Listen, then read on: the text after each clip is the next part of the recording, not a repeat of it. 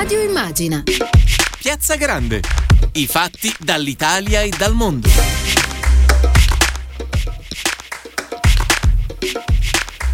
Venerdì 16 aprile sono le 18.03, ben ritrovate, ben ritrovati in diretta su Radio Immagine in Piazza Grande da Maddalena Carlino e... E anche da Sara Guabello, un saluto anche da parte della nostra squadra, Emilio Tempesta in regia, Silvio Garbini allo streaming. Oggi si parla di cultura, perché cultura e creatività sono una ricchezza spirituale ma anche materiale. Il contributo della cultura al PIL italiano è di 90 miliardi di euro che è la somma delle attività strettamente culturali, che valgono 50 miliardi, e delle, del cosiddetto creative driven, che ne eh, ehm, vale 40 di miliardi. E le imprese private impegnate in questo comparto sono 274.316, per lo più appartenenti ai settori dell'architettura e del design, editoria e stampa, comunicazione e videogiochi.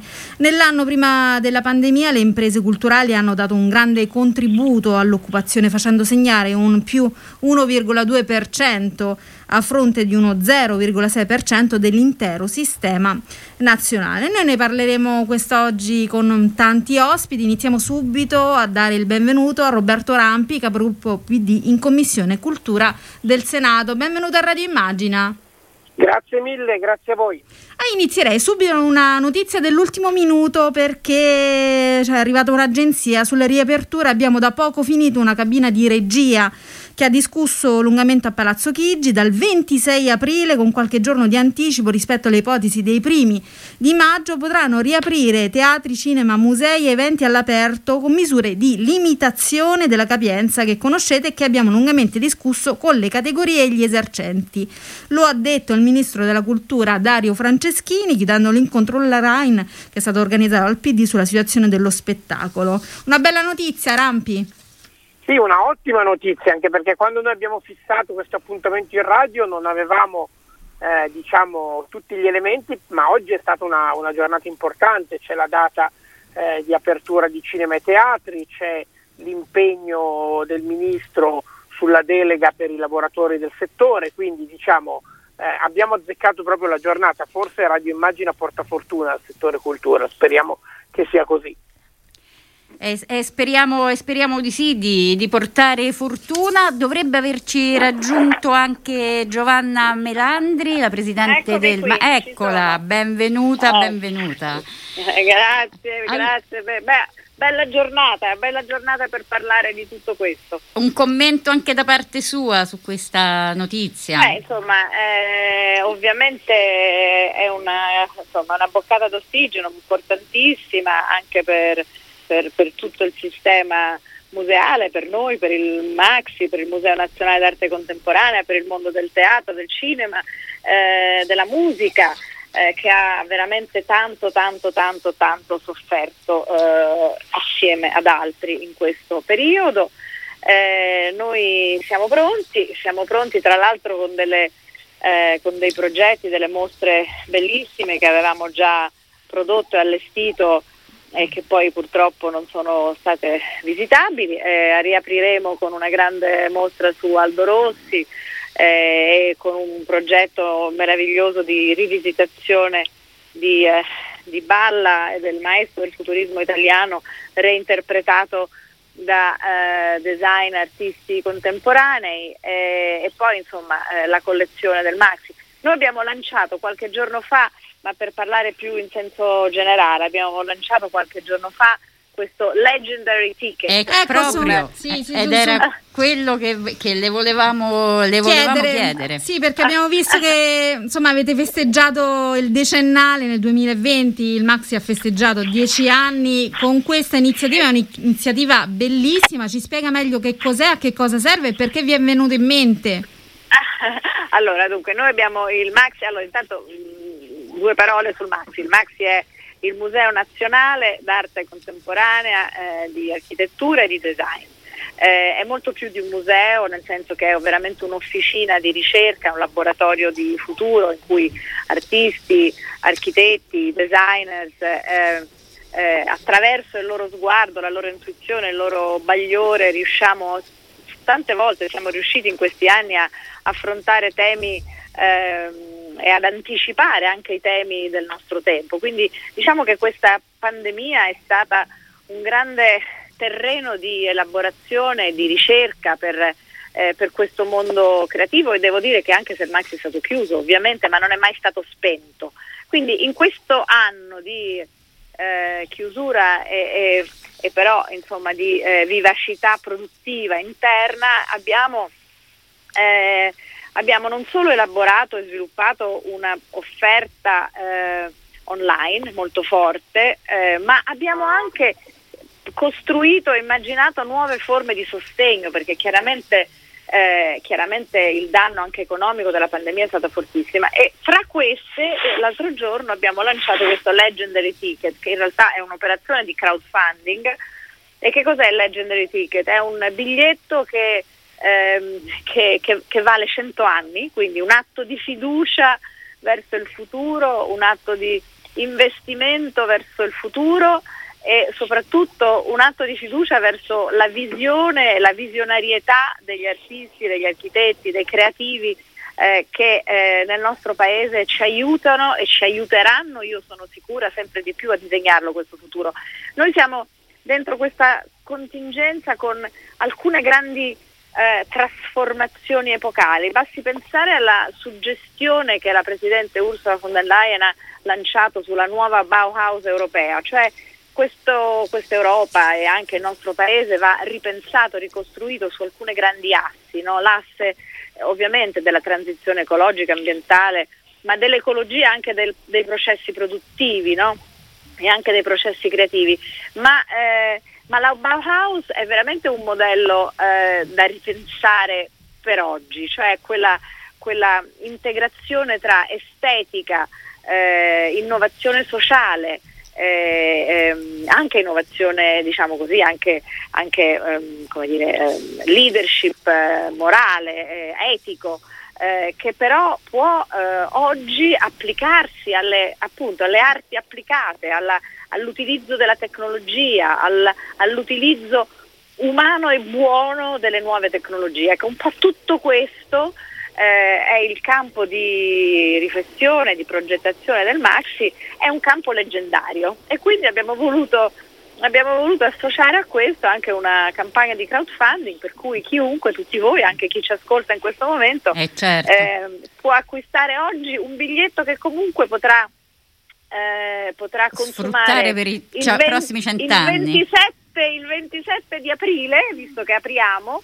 oppure, eh, oppure nei prossimi cent'anni. E proprio infilandoci su questa, questo, stesso, questo, stesso, tema, quello che lei lanciava del Bauhaus, invece vorrei fare una domanda a Rampi che riguarda il fatto che le imprese che operano nel settore della cultura e degli eventi nei soli primi quattro mesi del 2021 hanno subito perdite di fatturato che nei, nel peggiore dei casi arrivano anche al 95% e sono teatri, sale da concerto, cinema, musei, fiere, tutto chiuso da oltre un anno con periodi intermittenti di parziali riaperture nel periodo estivo, insomma sono veramente allo stremo. La verità però è che il Covid porta con sé anche forse una crisi di identità di un settore che deve ridefinirsi? Lei, lei che ne pensa? Ma io penso assolutamente di sì. Intanto fammi dire l'onore e il piacere di essere con Giovanna Menandri, che è stata il ministro una grande stagione della cultura di questo paese e che guida un'istituzione veramente importante che davvero deve aiutarci a riflettere sul futuro, perché la cultura è anche innovazione, è innovazione diffusa, cioè dà alle persone eh, gli stimoli per pensare in modo nuovo. Se noi dobbiamo rinascere dopo il Covid, abbiamo bisogno di un enorme investimento culturale per rinascere e ripensarci. Tra l'altro, sempre Giovanna Melandri insomma, è stata ambientalista quando non andava esatto, così di moda. Adesso invece eh, la transizione ecologica per fortuna è un dato acquisito e c'è una relazione fondamentale tra cultura e ambiente. E io penso proprio che questo attraversi quello che dicevamo, io stamattina ero in Agis Lombardia con il mio segretario regionale Vinicio Peluffo, abbiamo discusso con loro di una proposta che io ho fatto dentro al PNR, cioè noi dobbiamo ripensare i luoghi della cultura, noi dobbiamo cogliere questa occasione del piano nazionale, che sarà un piano di grandi opere, per pensare che dentro queste grandi opere ci siano i luoghi della cultura e li dobbiamo ripensare in chiave digitale, li dobbiamo ripensare in chiave energetica nella logica della transizione ecologica e li dobbiamo ripensare anche in termini di funzioni, sempre di più pensando dei luoghi di integrazione delle funzioni. La linea di tendenza delle biblioteche, dei musei, dei teatri è una linea di tendenza che va, che va nella stessa direzione, cioè sempre di più dei luoghi polifunzionali dove avvengono fatti diversi, esperienze diverse, dove la chiave è quella dell'aggregazione e abbiamo bisogno di artisti, di artisti dell'architettura, di, di artisti del design, di pensatori, di immaginatori che immaginino, immaginino i luoghi della cultura insieme a quelli che li fanno vivere. Quindi io credo che questa sia una grandissima occasione per ripensare questi luoghi. Intanto noi abbiamo sostenuto in questi mesi in maniera assolutamente innovativa categorie che non erano mai state sostenute. Noi sentiremo oggi anche la voce di chi viene ad esempio dai live club, da, dai locali della musica dal vivo, che non avevano mai avuto un sostegno pubblico e che finalmente diciamo, sono stati scoperti dal pubblico perché stiamo un po' uscendo, la pandemia ci ha costretto a farlo, dall'idea del sostegno solo a ciò che è di diretta gestione o proprietà o eh, diciamo comunque emanazione dello Stato dei comuni o degli enti locali, pensando sempre di più a un ecosistema culturale che ha bisogno di un sostegno pubblico perché ha una funzione pubblica, una funzione repubblicana e democratica. Non esiste la democrazia senza cultura e però al tempo stesso deve valorizzare le capacità che ci sono. Però nel sistema culturale non può vivere solo chi ha successo, lo dico con grande chiarezza. Certo. Assolutamente, eh, assolutamente. nella, storia, nella, storia, dell'arte i, i, i grandi insuccessi del presente sono stati i grandi successi leggendari che poi sono durati per secoli. No? Posso dire una cosa ancora prima di salutarvi? Scusatemi, purtroppo io ho eh, un collegamento tra pochissimi minuti. Però, eh, però, però io le, le, voglio fare una domanda prima che lei se ne vada, sì, perché sì, eh, so, sì, so che lei ha lanciato un'iniziativa importante che riguarda, eh, diciamo così, mm, una, un'iniziativa interessante che riguarda le imposte agli eccessi e ai luoghi della cultura. Esatto, esatto, che, è questo, è questo ecco, que- Questo è importante, diciamolo, perché è anche spon- una sponda importante importante per la politica per poter rimettere in moto delle energie importanti. Sì, grazie, era esattamente quello che volevo, il pensiero con cui volevo eh, lasciarvi. Cioè io pe- poi approfitto anche dell'onorevole Rampi e di insomma, affidare, affidare, a lui questa riflessione. Io penso che nella strategia del governo della maggioranza, mh, eh, che è stata, dobbiamo riconoscerlo, insomma, eh, eh, importante di sostegno, di, di, di, di eh, così, eh, tenuta, no? di tenuta di tutto il, eh, il mondo della, della cultura. Eh, quindi qui veramente non parlo come Maxi, ma parlo come sistema culturale italiano. C'è, un, c'è una questione che io credo è veramente ormai matura eh, e che potrebbe essere affrontata nel quadro della riforma fiscale, che è una delle grandi riforme che, come si sa, deve accompagnare il piano di eh, recovery e resilienza. E, e, ed è, eh, ed è un, eh, una misura di sostegno non episodico ma strutturale a sostegno non tanto dell'offerta, quindi delle istituzioni come il Maxi o comunque il, come diciamo, sì, chi sì, sì, eh, investe sulla produzione, ma a sostegno della domanda. Cioè questa eh, questa pandemia lascia sul terreno tante nuove povertà, povertà sociali, economiche, educative, ne stiamo parlando da tanto tempo, ma anche culturali. Noi dobbiamo essere sicuri che, eh, che le famiglie italiane possano eh, consumare, eh, lo dico tra virgolette, cultura eh, e possano essere sostenute in questo consumo, in questo consumo di eh, cultura eh, in presenza. Ci sono ehm, eh, filoni di ricerca molto interessanti anche nel, nel, perimetro dell'Organizzazione Mondiale della Sanità che dimostrano come il, eh, l'accesso alla cultura, l'accesso e la, eh, l'esperienza della cultura è a tutti gli effetti una cura, una cura eh, come dire, del, di, di, una visione integrata di, eh, come dire, di salute pubblica, anima, certo. di, salu- di salute. Quindi questo è un pezzo del sistema del welfare. Allora io dico, come ero riuscita a introdurre all'epoca, quando ero ministro dello sport, un, eh, una detrazione, naturalmente bisogna mettere un tetto, bisogna mettere un limite, non, non può essere limitato, però una detrazione per le spese che le famiglie sostengono per mandare eh, i ragazzi e anche gli anziani a fare del moto in palestra, a, fare, a praticare sport, io credo che bisogna con la stessa logica consentire, cioè bonificare, disboscare un po' tutti questi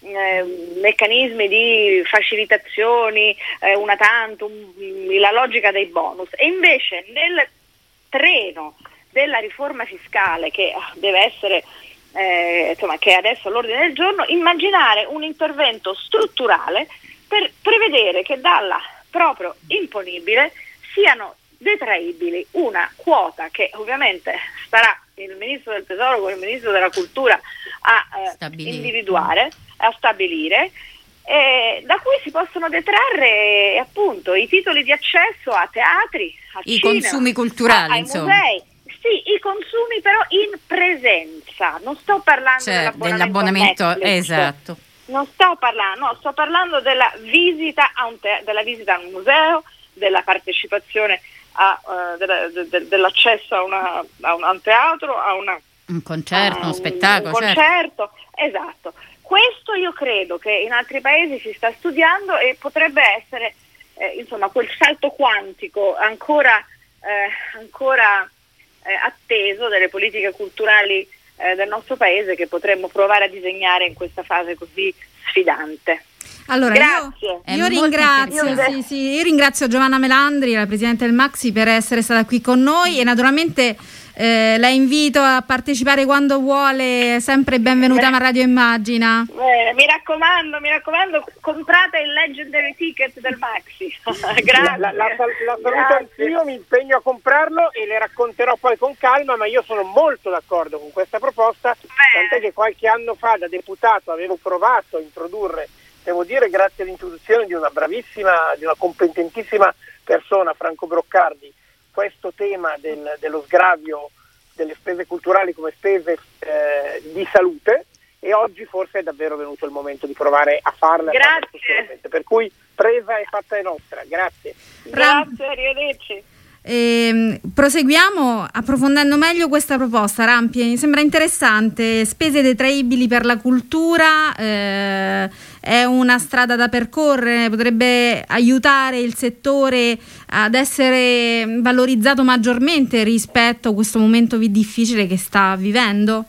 Guarda, io credo di sì, eh, la dico partendo da questo dato. Negli ultimi anni qualche riflessione abbiamo tentato di, di farla, ma le riflessioni sono anche poi atti parlamentari, proprio eh, sul fatto che, come diceva bene anche Giovanna Melandri, noi dobbiamo lavorare sul fronte della, della domanda, perché noi abbiamo un sistema ben strutturato sul fronte dell'offerta, ma rischiamo che poi quelli che usufruiscono dell'offerta siano sempre le stesse persone in particolare le categorie più fragili, più deboli, sia in termini sociali che in termini economici, eh, chi ha meno strumenti culturali, chi ha meno possibilità di spesa, sono quelli che poi non vengono toccati. Io faccio l'apertura gratuita dei musei, ma se uno non ha gli strumenti Certo. culturali per, per andarci non ci va lo stesso, no? E- Oppure chi, Mhm. chi abita in una periferia non usufruisce magari dell'occasione di un teatro aperto. Allora, eh, questo in fondo è anche lo scenario da cui nasceva 18 App, perché 18 Certo. App eh, nasceva esattamente come strumento per spingere i ragazzi a frequentare luoghi della cultura e a costruirsi, io dico da un po' di tempo, non consumi ma costumi culturali nuovi eh, rispetto a quelli a cui magari era abituato in famiglia e a cui in particolare non era abituato. C'è una proposta del PD al Senato da, da un po' di tempo che propone di introdurre anche una carta eh, della cultura, ad esempio, per i lavoratori, in modo da incentivare le aziende a spingere i dipendenti, sgravandoli fiscalmente da questo, a, a- a frequentare i luoghi della cultura, a frequentare cultura. Cioè utilizzando E- le aziende come tramite? come tramite, esattamente, e quindi facendo in modo che l'azienda può darla ai propri lavoratori e Come, fa, come buoni pasto, insomma. esatto, e se lo fa non paga però, cioè tutto Certo, quello può certo. essere tolto dalle tasse Sì. E c'è un elemento, appunto, io avevo presentato ormai qualche anno fa questo emendamento sulla detraibilità delle spese culturali come spese eh, esattamente nel capitolo, nel fondo delle spese per la salute, quindi come i medicinali, perché in fondo andare Certo. davvero a teatro, a una mostra, è una forma di cura, lo è davvero, qualcuno può fare dell'ironia su questo, ma io invece penso che, che sia scientificamente provato che lo è.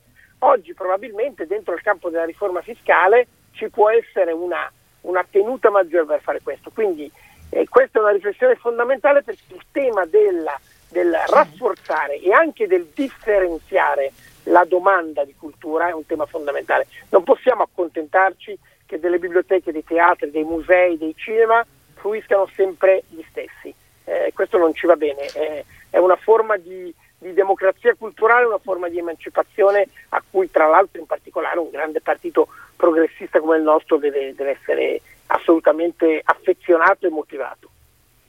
Eh, eh, siamo molto d'accordo, e vogliamo anche cercare di allargare questa discussione a, una, a un personaggio di un certo rilievo. Dovrebbe averci raggiunto anche Ottavia Piccolo, ce l'abbiamo? C'è? Sì, Eccola, sono, benvenuta. eccomi, eccomi. Benvenuta a Radio Buonasera. Immagina. Grazie, grazie, grazie, grazie molte. Beh, ho sentito solo belle notizie e belle proposte, meno male, meno male. Davvero Radio Immagina porta fortuna? Vengo tutti i giorni allora. eh? Ma magari. Un'o- un'ottima reputazione ci stiamo facendo. Bello, bello, bello, bellissimo, bellissimo.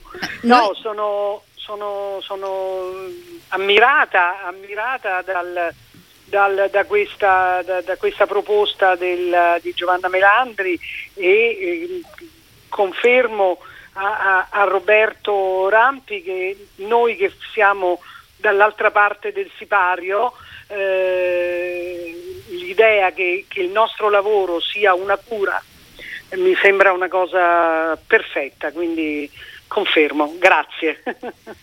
E allora grazie, grazie a lei. E poi facciamo qualche... No, grazie, grazie a te, dai, non mi fate sentire addiri- addirittura, è- Grazie, è, un grazie, onore, grazie. è un onore. Grazie. Un'altra domanda proprio a Ottavia Piccolo sui lavoratori dello spettacolo che fino a domenica hanno occupato il, il Globe Theatre qui a Roma che oltretutto è uno, Sì. spazio, uno spazio aperto. Ah, dopo aver occupato il piccolo di Milano, il mercatante eh, di Napoli, domani sì. tornano in piazza i, i bauli. I bauli, Ecco, infatti, ho visto, ho visto, che- ho letto. E tu che Ma, pensi eh, di queste guarda, penso- penso- mobilitazioni? Penso che, sia- penso che siano necessarie anche perché eh, tutte le, le- le- le- strutture di cui stiamo parlando, eh, per esempio il Globe, eh, sono strutture private, non decisamente pubbliche, mentre i, i teatri pubblici eh, in un certo senso e le grandi istituzioni comunque in questo periodo, anche se non hanno potuto fare spettacolo, però ehm, finanziamenti sono arrivati lo stesso, minori, tutto quello che vogliamo, però sono riusciti bene o male a fare A quello che devono fare, a reggere quelli che hanno eh, sofferto e che soffrono e che soffriranno ancora perché mh, bellissime notizie, ma non è che da- Certo. dal giorno in cui si aprirà tutto tornerà come prima, anzi non deve tornare come prima, deve essere diverso e meglio. Anche Eh, perché, Ottavia Piccolo, sì. eh, il, il problema del mondo mh, dello spettacolo e delle maestranze è quello che eh, c'è poco riconoscimento proprio dell'identità Esatto. e della professione. Questo è un problema preesistente alle difficoltà della Certo. pandemia. Quindi, sotto questo punto di Certo, vista, è quale dovrebbe. questo. Ecco. È proprio questo, per questo dicevo che non, non bisogna tornare al prima, eh, bisogna tornare a pensare che il nostro lavoro sia quello degli attori, ma soprattutto quello delle maestranze, dei tecnici, di tutto quello che c'è intorno, ehm, va tutelato e va eh, normato diversamente. Eh, da, da questo punto di vista io non, non- non entro nel merito perché non sono capace, non è mestiere mio. Eh, ho un figlio che, che- che- che si occupa per esempio di eventi, di concerti, eccetera, e- e- ed è fermo da un anno e non sa quando potrà riprendere, quindi la, la vivo anche sul, sulla pelle questa, eh, questa situazione e, e, so che il problema appunto non è soltanto ricominciare a lavorare, da domani si ricomincia a lavorare e viva è tutto passato, no, eh, le normative vanno, vanno cambiate, va cambiato, va cambiato il sistema. Io so per esempio che in altri paesi le cose vanno un po' diversamente, esistono delle eh, strutture che aiutano le persone quando non lavorano. Sì, anche da noi eh, ci sono delle cose analoghe, però per riuscire ad avere la, la disoccupazione ci sono dei, dei, delle, dei chilometri di, di carte che bisogna compilare e soprattutto se non si è lavorato non si può prendere la disoccupazione, ma se uno non ha lavorato, eh, non ha lavorato. Insomma, è una cosa complicata, bisognerebbe rivedere un po' tutto questo, ma questo penso che per esempio Roberto Rampi possa, possa, possa aiutarci in qualche modo, saprà sicuramente più cose di me.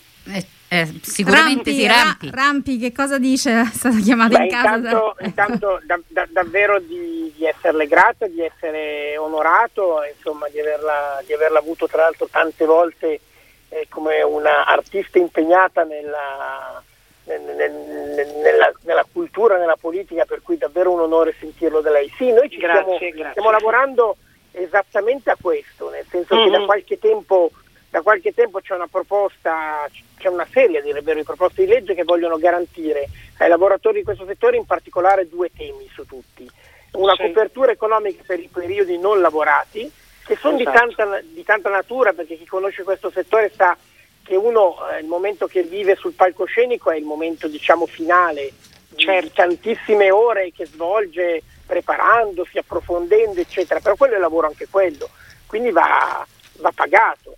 E questo certo. vale appunto per gli attori, per gli artisti, ma in realtà poi vale anche per i tecnici, per tutti quelli che stanno attorno. E poi una riforma del, del meccanismo pensionistico, perché oggi chi lavora in questo mm-hmm. settore eh, molto spesso non raggiunge le giornate minime Infatti. per maturare una pensione pur pagando anche dei contributi importanti. Le proposte ci sono, la buona mm-hmm. notizia è che ancora una volta di oggi, per fortuna davvero oggi è una giornata importante, che il ministro Franceschini ha confermato che nel giro di qualche settimana porterà questa delega a cui stiamo lavorando da un po' in Consiglio mm-hmm. dei Ministri. Nel frattempo al Senato io sono relatore di una, di una, proposta di legge, noi nelle prossime settimane faremo sintesi delle diverse proposte, quindi aiuteremo anche il governo a scrivere e io in questo momento sono a Milano dove finita la trasmissione raggiungerò eh, tutte quelle, quelle, straordinarie persone che sono da settimane eh, al piccolo teatro, sì. come è stato occupato il Globe, è stato occupato il piccolo qualche settimana sì. prima e eh, mm-hmm. c'è un lavoro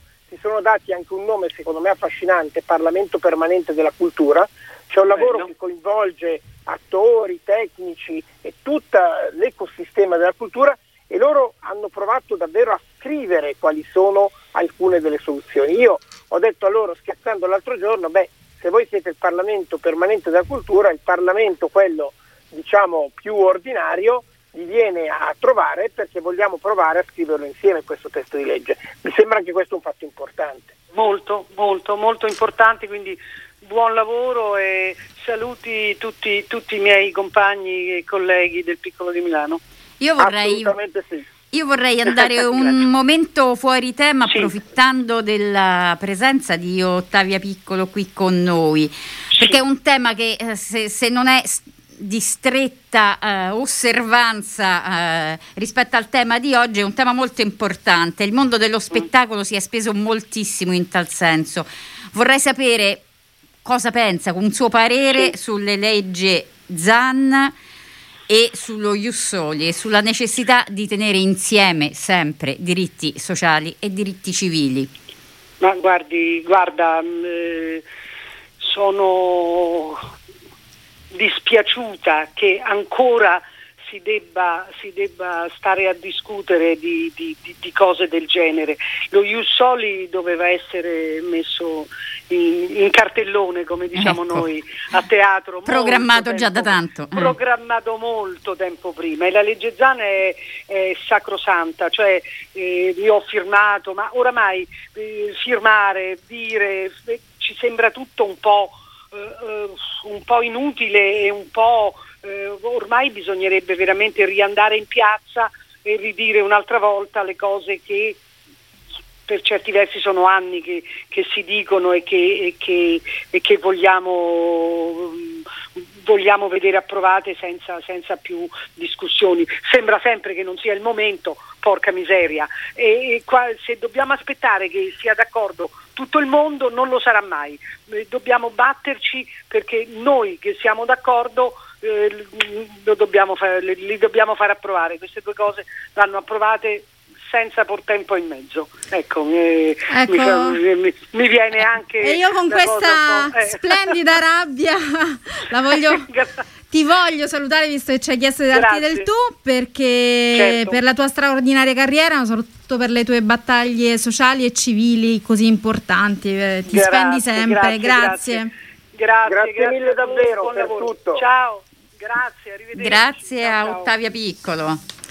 E Rampi, proseguiamo la nostra conversazione, il nostro approfondimento parlando un po' di quello che succede anche in Europa. Come si stanno muovendo gli altri paesi per tutelare eh, i lavoratori dello spettacolo? Sappiamo insomma che eh, nella UE eh, c'è qualche tutela in più.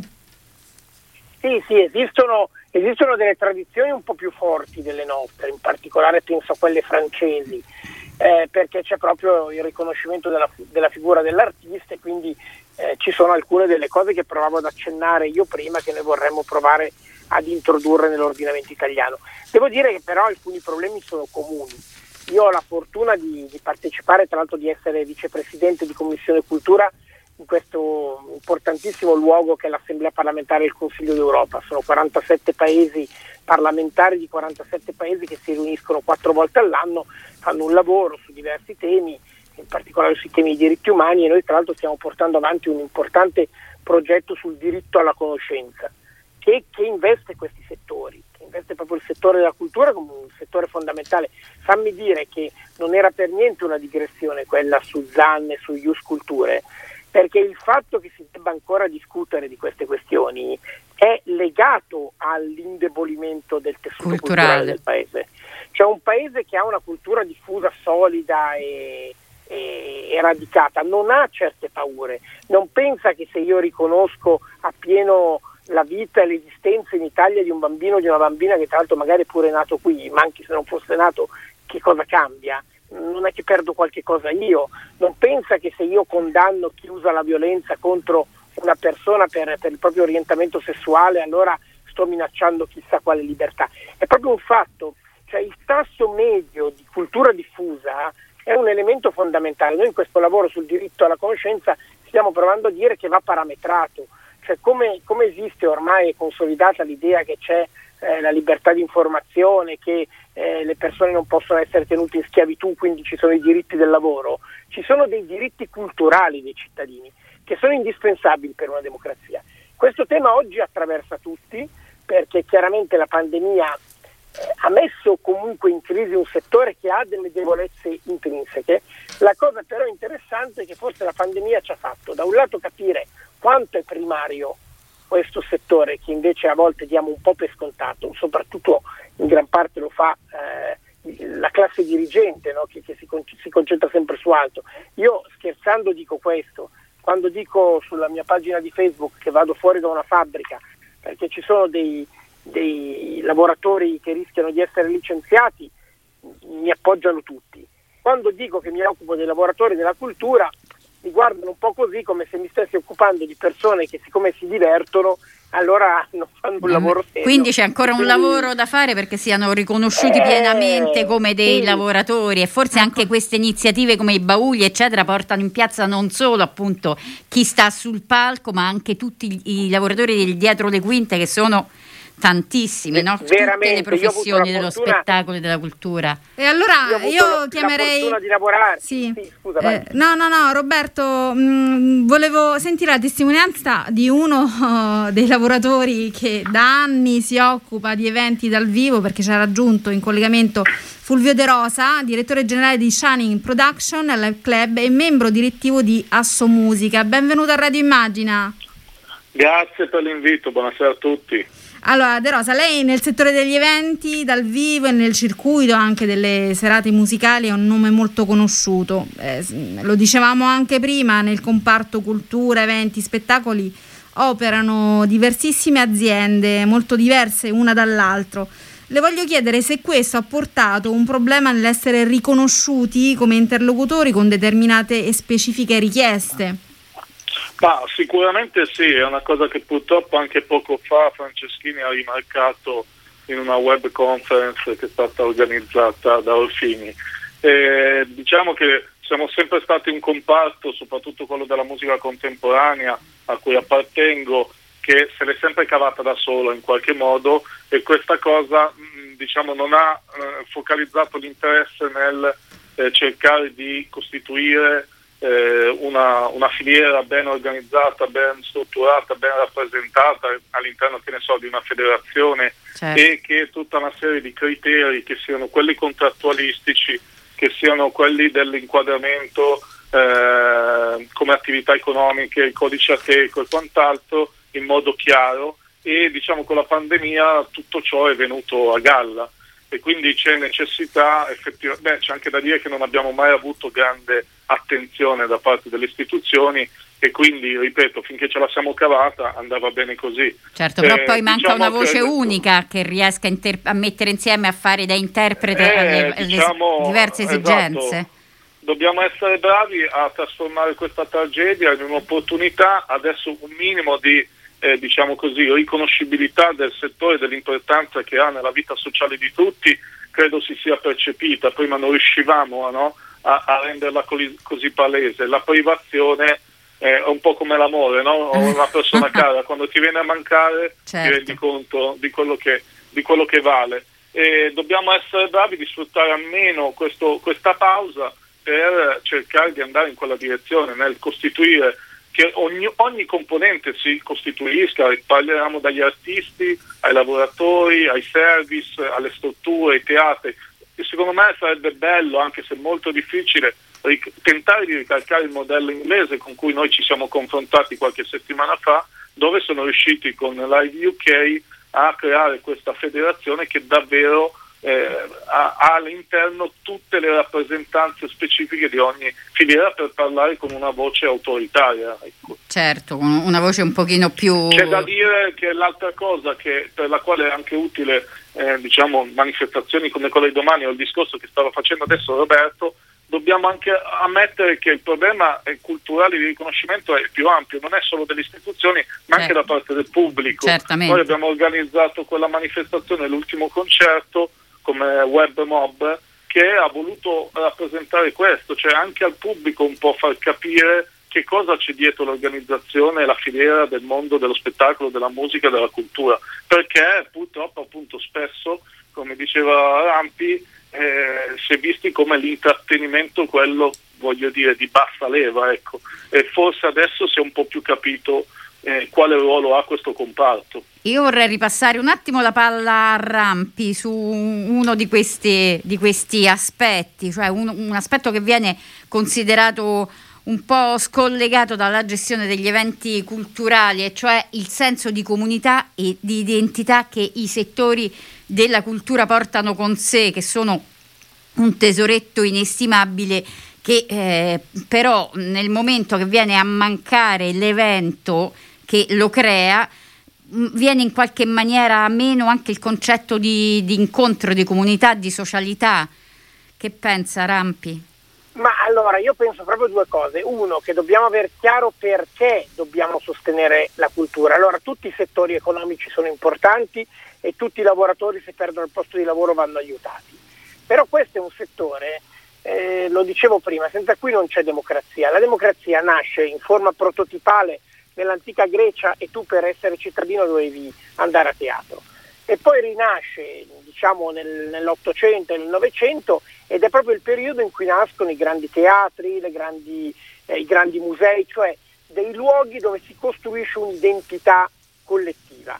Eh, quindi senza gli strumenti e i pilastri culturali eh, non esiste la democrazia e la democrazia è luogo di aggregazione. Se noi pensiamo che alcuni dei problemi che oggi ha chi organizza un, evento dal vivo è proprio superare alcune norme che nascono ancora in Italia esattamente durante la dittatura, perché sono norme che vogliono eh, controllare le persone che si riuniscono, quindi se le persone si riuniscono in più di due, in più di tre, sono un pericolo per una dittatura. E quindi un concerto, uno spettacolo di teatro era un luogo potenzialmente, intrinsecamente sovversivo. Ed è vero che è così e proprio per questo chi ha democratico nel nome, no? noi abbiamo scelto di essere un partito democratico, cioè abbiamo ritenuto che democratico non è un fatto scontato, tutt'altro che lo è e guarda un po' esatto. quanto il mondo purtroppo ci sta dando ragione, allora noi pensiamo che questi luoghi sovversivi, questi luoghi di aggregazione, questo potere intrinsecamente di cambiamento e di racconto di un mondo che ancora non c'è, che l'arte e la cultura producono, è un elemento fondamentale per un paese e per una dimensione come minimo europea se non oltre. Quindi questo è il lavoro che noi dobbiamo fare e per fortuna però abbiamo grandi alleati. Pensa a questo circuito dei, dei live club. E loro sono vissuti come un'attività privata, ma loro svolgono una funzione pubblica, mm. una funzione pubblica, perché le persone che vanno la sera, il pomeriggio, nel fine settimana in uno spazio come questo sono persone che si trovano, che stanno insieme e sono persone che staranno meglio, che avranno meno bisogno di cure di natura psicolo- eh, psicologica, eccetera, perché oggi i mali dell'anima sono i mali maggiori che infliggono un paese. Allora noi dobbiamo sostenere queste realtà. Anche perché De Rosa, su questo approfondiamo perché tanti professionisti, tante maestranze nel mondo spot- dello spettacolo, degli eventi del vivo, stanno abbandonando la loro professione per il momento di difficoltà che viviamo. Eppure l'Italia ha queste professionalità che tutto il mondo ci invidia. Eh, come sta andando? Com'è la situazione? Che cosa accade alle persone che lavorano spesso in maniera saltuaria in questo campo? Eh, questo è un dramma nel dramma perché stiamo parlando di figure professionali che si formano on the road, diciamo, all'interno di questi spazi eh, con delle formule di autoapprendimento proprio sul lavoro, perché non esistono, diciamo così, eh, grandi corsi certo. di qualificazioni, percorsi scolastici istituzionalizzati. E quindi non è così semplice poi riconvertire eh, le nuove maestranze a essere pronti eh, nel momento in cui si ripartirà. Purtroppo qualcuno di questi appunto ha, de- ha, ha dovuto necessariamente andare a cercare altro purtroppo in quegli ambiti che tutti conosciamo, dalla logistica no? a, a, lavori di, di, tutt'altra natura, perché oggettivamente non, non, non, rientrava in nessuna delle forme di sostegno previste dai vari provvedimenti. E quindi eh, io appunto ho tentato adesso un dialogo con ad esempio la Regione Lombardia per capire se, ehm, se ci sono margini per appunto immaginare dei percorsi di formazione specifici sostenuti e per far sì che ci sia un minimo di cambio generazionale e anche questo tema della formazione che non è mai stato trattato perché appunto non c'è la formazione, non c'è il riconoscimento, non c'è un titolo che abilita, eh, non esistono albi, per cui sono persone che si auto, diciamo, sul proprio curriculum autocertificano professionisti e eh, questo patrimonio è andato disperso con... Ma a questo punto la formazione la potrebbero fare i vecchi professionisti, quelli che, che, che forse stanno uh, perdendo il lavoro? Questo è uno dei percorsi che è previsto, c'è ad esempio un'associazione che si chiama Ital Show che sta facendo questo percorso perché attraverso eh, la legge 4 del eh, mi ricordo, 2016 mi sembra ha questo titolo per in qualche modo fare, fare un test e riconoscere diciamo, le professionalità e intraprendere un meccanismo appunto di auto eh, certificazione certo. esatto allora, il, il, tempo a nostra disposizione purtroppo è scaduto, abbiamo detto molte cose, ma molte altre ce n'erano da mm. dire, ritorneremo naturalmente sul tema. Io ringrazio Roberto Rampi, capogruppo PD in Commissione Cultura al Senato, grazie. Grazie mille. E Fulvio De Rosa, direttore generale di Shine Production e membro direttivo di Asso Musica. Grazie molte per la sua testimonianza. Grazie a voi. Naturalmente ringrazio anche gli altri ospiti che hanno partecipato a questa nostra puntata, Giovanna Menandri, presidente del Maxi e Ottavia Piccolo, attrice. E adesso è il momento della nostra rubrica contemporanea. Allora, da Londra alla Sicilia per combattere le mafie e rivoluzionare una piccola cittadina. È questa la sfida di Gaspare Giacalone, sindaco di Petrosino, un amministratore capace e caparbio che insieme ai suoi concittadini sta cambiando il volto di un paese all'insegna della sostenibilità della cultura e dei giovani. L'ha intervistato per noi Agnese Rapicetta. Radio Immagina